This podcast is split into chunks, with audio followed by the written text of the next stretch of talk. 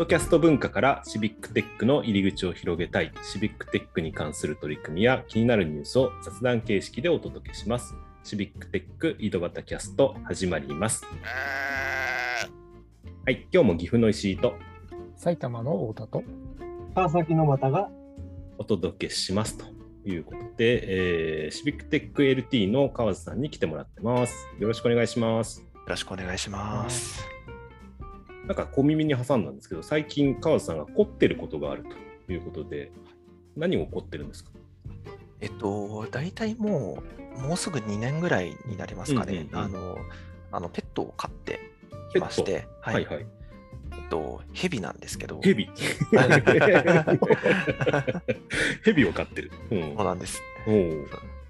一番最初、あの、僕もその、なんか生き物を飼うのが最初怖くてですね、うんうんうん。あの、あのなんか世話も、あの、苦手だったりするので、なんか死なしちゃったらどうしようみたいなのが怖くて飼えなかったんですけど、うんあの、なんか妻がいきなりヘビを飼いたいっていうふうに言い出して、で、そのままその、あの、コーンスネークっていう、うん。あの、コーンスネーク。はい。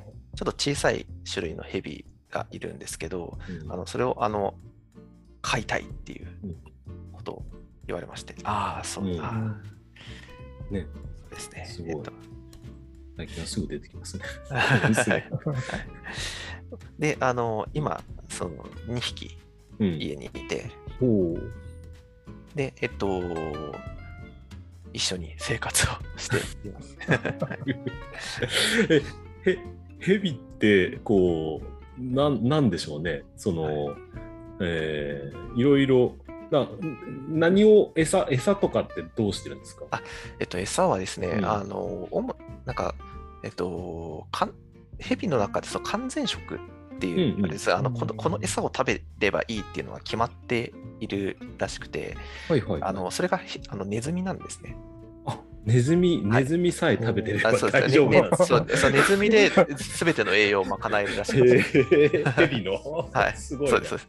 なので、そのえっと、ネズミを、うん。あの、えっと、なんか、その餌用のネズミみたいなのが売ってるんですよ。そうなんですなんかアアマゾンとか楽天でも多分買えて、それをあの冷冷凍した状態ではいはい送られてくるんですよね。でそれを、あのー大体、えっと今は週に1回とかあげていますね。週に1回あげれば、もう全然あ、ヘビは満足みたいな。あ 満足そうですねああけ意外。意外と食べなくても大丈夫で、はいはいはい。あの多分なんかそのヘビって平穏動物だからだと思うんですけど、うんうんあんまり多分自分でエネルギー消費しないんですよね、おそらく。なるほど。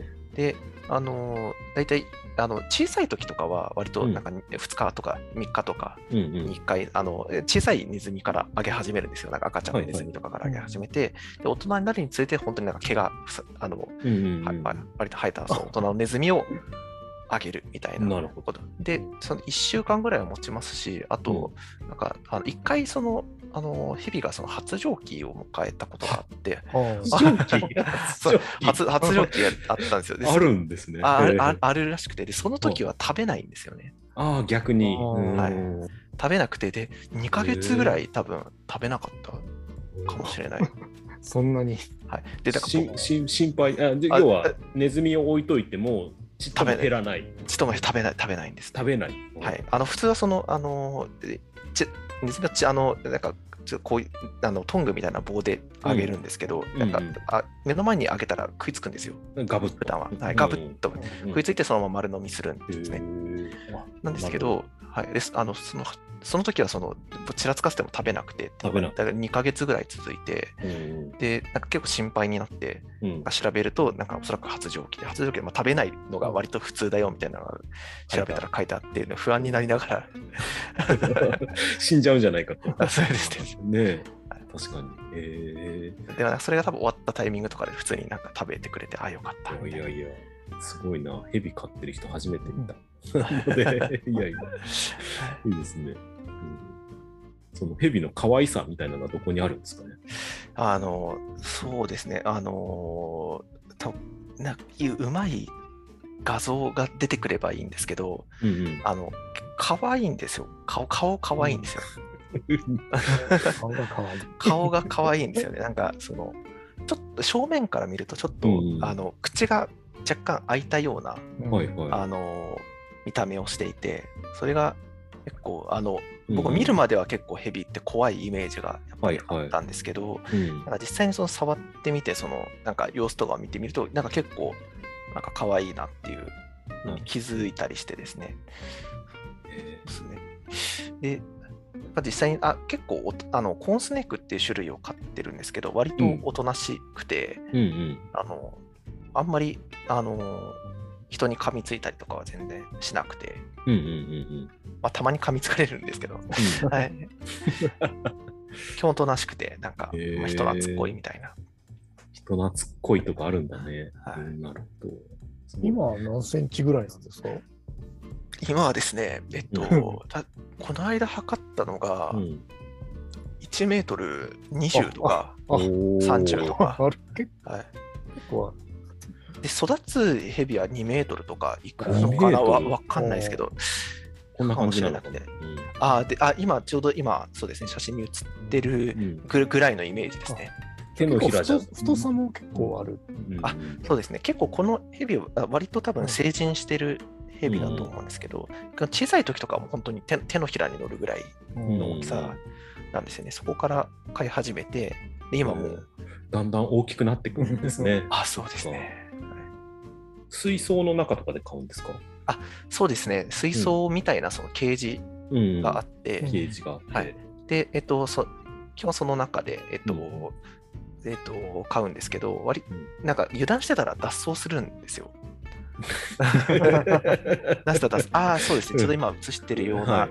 もので、えっと、なんでしょうね、なんか、うん。あ鍵がかかるようなものだと望ましくて、はい。ね、例えばなんかちょっとあのスライドして、あの、うん。スライドすれば開けられるようなようなやつは意外と自力で開けたりとかして、開けちゃうんだ。えーはいああ、そっかそっか。初日に脱走したりとかしました。おお。飼い始めた初日脱走してさですね。冬眠とかもするんですか？本人は、えっ、と、僕の家のヘビはしてなくて、はいはいはいああえてさせるっていうことを、はいしてる人もいるみたい。で、あのだ基本的にそのあの部屋の中で飼うとあの、お温度を一定にする必要があるんですよ。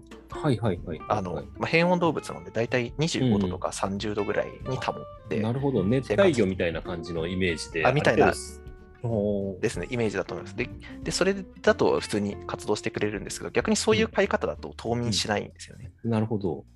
あったかい逆に、あの、あ、そっか。あの、気温が下がりすぎちゃったら活動を一応停止して、暖かくなるまで待ってるみたいな。あ、ですですですそうなんですね。はい、なんですけど、まあ、基本あったかいので冬眠は、そういう場合はしなくて、で逆にその冬眠させるうん。人もいてで、僕もちょっとちゃんと調べてないんですけど、冬眠させて、冬眠明けの方が、うん。なんかその繁殖をしやすいなるほど。みたいなのを、なんか調べヘビしヘビあ、そっか。ヘビ、卵、卵を産むんですよね。卵を。あ卵を見ます。うん繁殖しやすくなるのがその冬眠をして開けたタイミングうーっていうのをな何かで調べたことがあって、うんすみません違うかもしれないですけど、じゃあ、そういうね、ブリーダーみたいな方がいるんだとしたら、そういう、あれもあったりするんですね。いやいだやいや、かもしれないですね。すごいな。ちなみに脱皮もしますよ。うんうん。脱皮、脱皮、脱皮そうか。脱皮の皮みたいなのもあったりするのかな。昔、なんか財布に入れとくと、なんか、あ あったような、その、お金があ貯まるみたいな、はいはいはいはい。迷信なのかな。あそうそう僕の妻もなんか同僚にあげたことが。コーンスネークの。あそうそうそう。普段はなんか、大体今は2ヶ月に1回とかに脱皮するんですけど、でそれを、あの、なんか測れそうだったら長さを測って、おーでまあ、測り終わったらもう、え今日はもうあのも 捨てちゃうんですけど、捨てちゃう。あ、はないるほど。ですね。2匹飼ってるということで。いや。まあ、まずは顔が可愛いということで。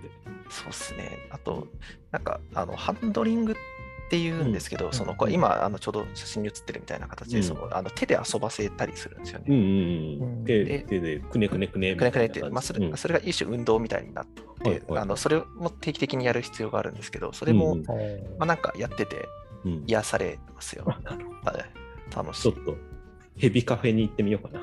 ああの あ、確かにありますね。爬虫類カフェ。なんか爬虫類カフェとかありそうだはい、ああありますあるあ。い行ったことあります。お。こういうヘビも触れるところありますありますので、なんかそこから始めるのが確かにうんお手軽かもしれない。